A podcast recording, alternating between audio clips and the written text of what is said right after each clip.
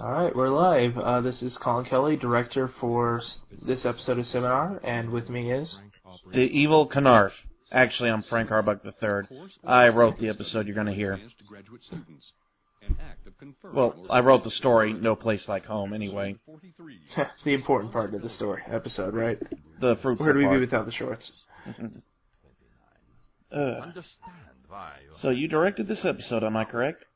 Yeah, and I was originally supposed to be assistant direct, well, co-directing with Jeffrey, and then next thing I knew, Jeffrey's like, "Ah, you can do it by yourself, right?" What? I saw. Yeah, so, how was the experience for you? I I It- do not believe this. It was kind of like being pushed off the deep end in a pool, I want to say, and being told to swim. Yeah, I know that So- feeling. I have to say the worst thing, and I'm gonna bring this up, is finding music for westerns. I don't know where um, people get this stuff because when I was hunting, I couldn't find any good western music that was royalty free. So Oh yeah, uh, I'm unfamiliar. I wrote a, I wrote another western for seminar called The Good Samaritan. You should know it. You played Billy the Kid in it. yep, I played William. And, so uh, I don't know where Marcus got those pieces. Actually, he did that himself, as I recall. He Really? did the music. At least that's what he claims in the commentary. So Yeah, I should have. Mm. Nah, I ended up uh, searching high and low through Kevin MacLeod's collection for some musicy pieces. uh, But you did a pretty good job, or decent job, from what I heard. yay. yeah. Uh, and here we go with my story. No place like home. How those who have responsibilities thrust upon them deal with the situation. And I found it weird, but this music piece you're hearing here is called The Parting, which is kind of interesting because we're starting off with The Parting. Well, music fits, so Uh, right now we're listening to uh, Jason R. Wallace as Jack Harris, our, and uh, Will Helton as Robert Siegel, and I believe this is Will's first role. I don't know. hmm. Uh, I wish I knew more about my actors, but Why do you want to go to Tejas anyway? Well, the actor playing Jack, he did a good job. He reminds me of some of those classic heroes you see in the old old westerns with John Wayne and all them. uh, I actually just uh, finished the casting call for Seminar 46, and I found myself casting Jason again. So he did a good enough job that I've recast him. So yay! Uh-oh. You just now told Lucy that you're the new ah, the barn. That's a fun place to sleep. let you sleep in the house. Well, I wouldn't know, so. But uh, believe it or not, this this story I wrote, it's got an interesting story in itself. I promise I'll Mhm. visit.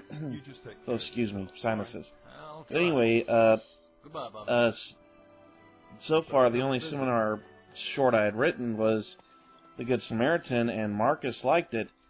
And one day on Facebook, he sent me a message asking me to write another western. He wanted to do another one, and I had been, you know, down on my luck writing wise because every time I tried to come up with something, it looked like I had copied it when I actually didn't. So I thought, okay, Marcus, I'll give it another shot. I know the sheriff. But the hardest part with trying to make a western is trying to come up with something original because so much has been done with westerns already. Might not be. Right, Gunsmoke has like what, 12 seasons? Something like that. I know Gunsmoke's the reason Gilligan got canceled. So, Just be glad I. but anyway, What the hell? uh, I was re- trying real hard, but every story I came up with, I really didn't like. And uh, one day, I sat down with my dad. It was my day off from work, and we were watching a mini John Wayne marathon on AMC. And we watched Rio Bravo and then El Dorado. And I noticed something that John Wayne had used the same premise for both those movies, so I didn't want to rip off the storyline, but I used part of the same inspiration, the drunk sheriff story. Hey, stranger.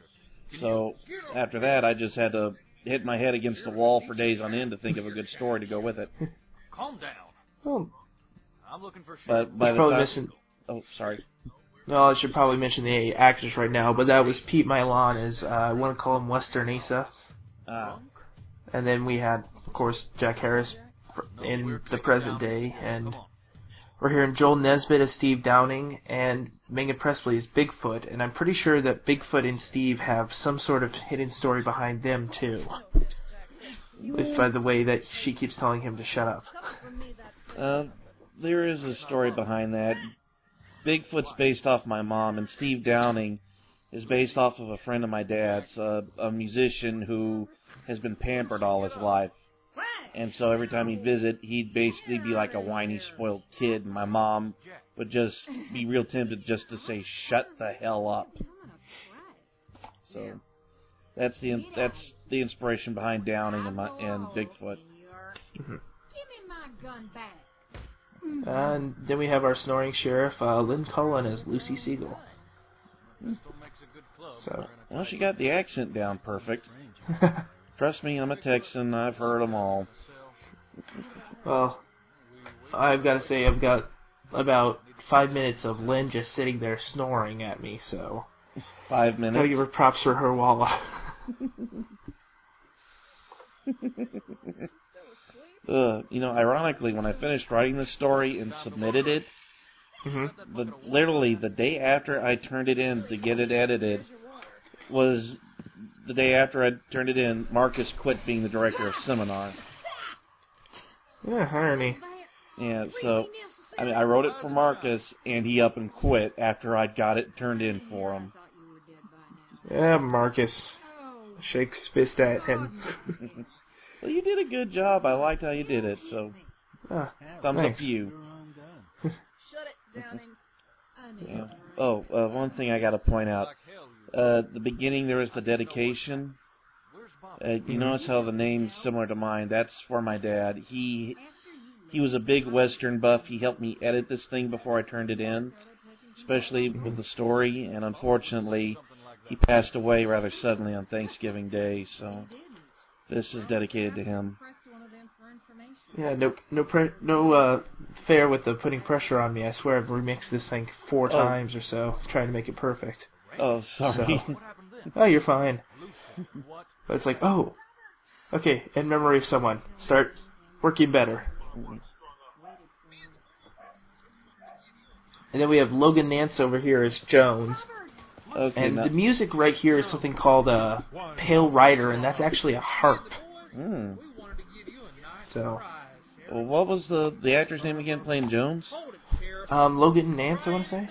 Yep, Logan Nance. Okay, he's got a good Um, voice because I could have sworn that was Owen Wilson. huh, I didn't think of that. That's a good. Sheriff. Now, you see that puddle of horse shit over there? Because every time he talks, I keep picturing a dusty blonde guy wearing cowboy suit and. Yeah, those sound effects. Yeah. Yeah, that one. Yeah, those sound effects there were kind of gross.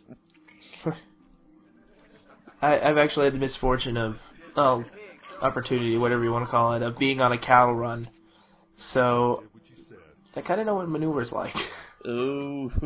Um, unfortunately, I do too. My former uncle George runs horse rides near Garner State Park, and I help him out every so often. And unfortunately, I kind of know the sound manure makes too when you step on it. Oh, yeah. Yeah. Yeah, not a very pretty picture, not a pretty smell either. no, no, it isn't. Thank God audio doesn't have smells. Otherwise, everyone would be screwed. Burned a farm after That'll be interesting. It'd be fun to direct something where you have to control what it smells like. So, So Yeah. you're the new sheriff Not officially, but no one really cares either. because you've been hiding in a bottle. That's one of my favorite lines right there. Don't you dare get Oh, yeah. Mighty with me, Jack. that that was actually the audition line. I think I chose. This is also my first casting call, so I'm like, okay, well, lots of spunk there. We'll go with that for Lucy, and well, obviously Lynn completely nailed it. a rancher hire a gang of Uh, nailed it to take over and conquered it. Because that was the plan. Albert made sure all power was signed over to him, and then he killed the mayor. Why? Who? Because his father was Mayor Clifton. The man in Yeah. town hung for killing a barmaid with a shaven. Uh, the music in the background here is actually another Albert took his Uh, mother from after the hang. attempt to find a western piece called Martian Cowboy. Martian Cowboy. evidence to bring out Yeah, Talk about an oxymoron. Well, it's really dusty up on Mars, I hear. Evidence to bring Jones Uh, uh, good point. Why don't we go get him? 'Cause he always has Aren't you glad I didn't try to make this sound like Trigun or anything? Huh? Love those. Actually, just watch Trigun. Grab a gun let's go. He's at the saloon down the street. Just give me a minute. Okay, now that part right there was based on a true story. My grandfather owned a gun that Mhm. could knock anyone down a peg, and that's what that part was based off of. Wow. Unfortunately, well, it's my great grandfather, but unfortunately, in his later years, he used it on himself and he was going crazy. So, Look at what we have here. Ouch. yeah, Yes, the widow. yeah, everyone's got their dark stories that they like to keep in the closet, Acting sheriff, I'm placing you under arrest, Jones. and that's and hopefully that's the only one with my mom's side. I come from a long line of rednecks, so Ugly face. Of course it would explain why every time I go to a family reunion, I hear dueling banjos. Do do do do do do do do. And a long drop. No, I ain't. And that's some idiot director right there who's getting his leg shot out. and uh, Tiffany Laurie as the Jones's right hand woman, I guess. Yeah, one the first draft of this Actually, Lucy wasn't the drunk. It, w- I had it as a classic story. It was the sheriff. Get him out of here, Because in the mm-hmm. original story, Lucy did get killed, and you know Jack has to help Robert back on his feet. But Jeff thought there weren't enough strong female leads, so per his suggestion, I switched it around and had Lucy be the heroine of the story instead of Robert. This is not the end of Right, and that kind of makes it a Take a moment to ponder the action. More different and give it a li- more unique spin on it, though. So, More fresher pace. oh yeah, that too. Okay, but the way part one ended, though, the ri- way I originally had it was the bartender is supposed to shout the, you know, look out, Lucy, and then it's supposed to end with a shotgun blast. We return now to our tale and the second part of But then you jump to here and it's not mentioned, so Yeah. But, you know, Bernadette always likes to, everyone to put cliffhangers every now and then, so I was trying to pl- please her.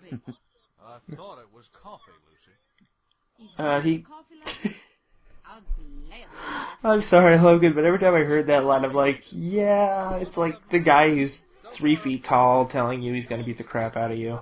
Oh, yeah, well, Jones was based on a kid I knew in elementary and high school. In fact, both in elementary and high school, he was four feet tall, and he was always acting like he was the one who could kick your butt. When in reality, he could only break your shins. No problem coming our way. What is it? The rest of the Jones gang, they, uh, they're hanging outside there. And that line there is something my family used ever since I can remember. Bigfoot, get the guns. I think this shit is about to get deep. Can't say I didn't warn you. Get down! Boys, I'm still Bigfoot stating obvious there. Where the hell do they think they're going? Ah, Joel. Joel. I remember Joel's audition kind of won because they made him a funny character, more or less. Yeah. Well, if you ever meet the guy that Downing is based off of, he really is sort of comedic. I mean, not on purpose, just that's how he is. You just can't help but laugh at him sometimes and feel sorry for him the other times. So, Probably in the safest place. Oh, don't tell me that. Dynamite. Run for it. What about me? Today's your lucky day, Downing. bye bye, sheriff's office. Well, luckily it was in the middle of nowhere, a little bit away from the town, right? Yeah, Right? Yep, right.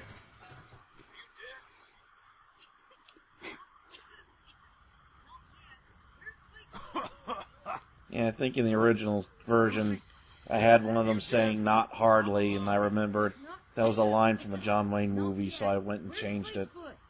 Over here. Jack? I'm alive. So is Downing. So does this Albert guy. Good advice. Over my dead body. What was it your granddad used to say, Jim? Very good advice. Never wound what you can't kill. If we want to stop this snake, we've got to cut off its head. Go after Albert. We don't even know where. And they, I got stumped several times writing this, so I had to sit down and watch several of my dad's John Wayne movies over and over again. And we're dead if we try to storm the place. Not yet. Lucy is the general. And believe it or not, I am not really a big fan of westerns. They're not my forte yet. Ah, the both stories I've get I've submitted to seminar are westerns. Well, Arthur Conan Doyle apparently hated West mystery stories. And yet he's known for Sherlock Holmes. Yep. So, four of us against who knows how many of them. This is your The game is afoot. They tried to kill me too, remember? and that is Lucy. Lynn is playing that outlaw. Why are we still doing our duty? We should be celebrating. You know how the boss gets. I thought I heard some. Okay, believe it or not, this scene was an inspiration to me I got from watching a friend playing a video game. Get behind the ball. Hmm, well, video game. Yeah, uh, he had a. It was before he got an Xbox 360, 60, and he was playing the regular Xbox in a game called Gun. It's a Western game, but very violent. I don't recommend it. But he Hmm. was surrounded and getting shot at. So what he did was he shot the chandelier. All of a sudden, all the game cowboys are on fire, screaming for someone to piss on them. Oh, But- but I seems to work. But I thought in real life that could probably work. So Get. Steve, now. Well, I'm imagining, you know, it's one of those huge chandeliers that'll take up like half the room. Yeah, well, you know, the way I envision the hotel, it's one of those grand, grand frontier hotels with Mhm. a big, big wagon wheel chandelier. So yeah, And that is Paul Brueggemann as James Albert. he plays a good villain. Oh, it, it it's pretty funny because you hear him as this, and then you go to like Star Wars and hear him as uh, Luke Skywalker, and he pulls an excellent Mark Hamill. So great uh, range in acting there. He played he played Luke Skywalker in Blue Harvest. Yep, Whoa, he's pulling an actual Mark Hamill. Mark Hamill's like famous for his villain roles too. of course. Yeah, and we all know which villain role Mark Hamill is known for. I'm not as low as Well, we maybe we should warn uh, Ellen Bell to watch his uh, recasting notices. me. The Rangers are such. Well, they're interesting guns, aren't they? You. Yeah, I was scared to write that line there. Because I was scared I'd piss someone off, but I thought, hell, it's my story. I'm tired of editing it. I'll just leave it. You don't own Jack. That's I need to ask you about that. One thing I thought was interesting was Downing's the one who just fired that shot. I always found it ironic in stories where it looks like the villain's about to win, yet it's the most, yet it's the other villain that ends up being the hero. Hmm. You know, someone unlikely, someone you'd never ex- expect. Yeah. Because I always got a kick out of stuff like that, and I write, I try to write other stories for practice, and I always like to throw a little curveball where it's the one person you least suspect. I always get a kick out of that. Make the audience think it's this one person, they're sure of it, and at the last minute when the truth comes out, they're thinking, what the hell?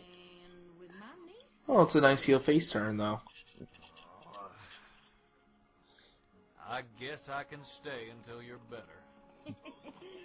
I thought you might. Uh, this uh, piece right here is called Pennsylvania Rose. It's the other real, actually Western piece I actually had. In the last brawl Uh. So, I suppose this is where you drag me back to Texas. Well, you have helped, Downey. And we couldn't have done it without you. Jack, what are you thinking? I, I want to say there's probably potential for a sequel here, but just about Downing and Bigfoot here. Uh, I didn't think about that. I just wanted to show that Jack had a sense of humor and a heart. So, What in the spectacle? Jack, I will kick you for that. and of course, right here, I wanted to show Jack had a very sick sense of humor.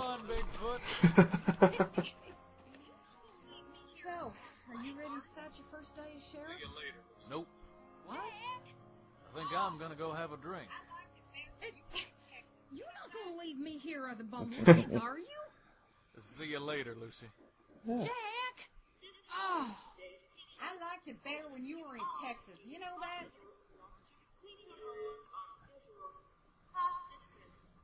I really hope the echo is working for the instructor. Because, well, it's kind of sketchy to understand what's being understood over an echo, so. Well, sounds alright to me. Of course, now we're back to Baron Wunderbar here. What's happening? That's what the Uh, accent reminds me of. It reminds me of Baron Wunderbar from Justice League Unlimited. Well, that's H. Keith Lyons there as uh, Klaus, so. Mm. Well, if they ever do another crossover on Apocalypse, you know who to get to play that character. hey, true. Well, I think he plays, uh, uh, he plays, I think the, the villain, main villain, uh, Count Vertigo over in Green Arrow, so. Oh. I think it's a similar accent. Law, and no one is going to usurp that responsibility. Especially not too pathetic. I had to admit, I actually don't know what that noise is. I just modified the existing uh, seminar bell noise that we had. Uh, changed the pitch on the pacing, reversed it. So it sounds different than what it normally is, but I have no clue where Jeffrey got that sound effect. Well, you gotta work with what you got. Pretty much. And here we are of uh, the amazing Bruce Busby, who uh, the voice talents of Kristen Bays as the instructor, M. Sierra Garcia. I I don't know how he does this sometimes. Like he, Klaus von Schmenderfield. I I really don't envy his job because he has to sit there and pronounce everyone's name properly. So. Yeah, he, rem- he reminds me of one of those old school radio announcers, like back in the 40s when they used to do the radio shows. Hmm. He reminds me of one of those guys. So and so is presented to you by Blue Coal. Lynn Cullen as Outlaw 1, Colin Snow as Outlaw 2, and Tiffany Maybe in another life that's what he was. Written by Huh. Frank Harbuck III. Makes sense. Directed by Colin Kelly and Jeffrey Bridges. Written by Chris Britton. All right. Well, it's been a pleasure having you, Mr. Harbour. Been a pleasure talking to you, and congratulations on your first solo tr- trek as a director. Yeah. We'll we'll see how long this uh, lasts. Yeah. Uh, don't worry, you'll most likely have a nervous breakdown and yank all your hair out and be in a straitjacket in no time. Thanks. That's comforting. More information, visit pendantaudio.com. Well, that's the end of it. So good, good afternoon, good evening, and good night. Bye. Bye.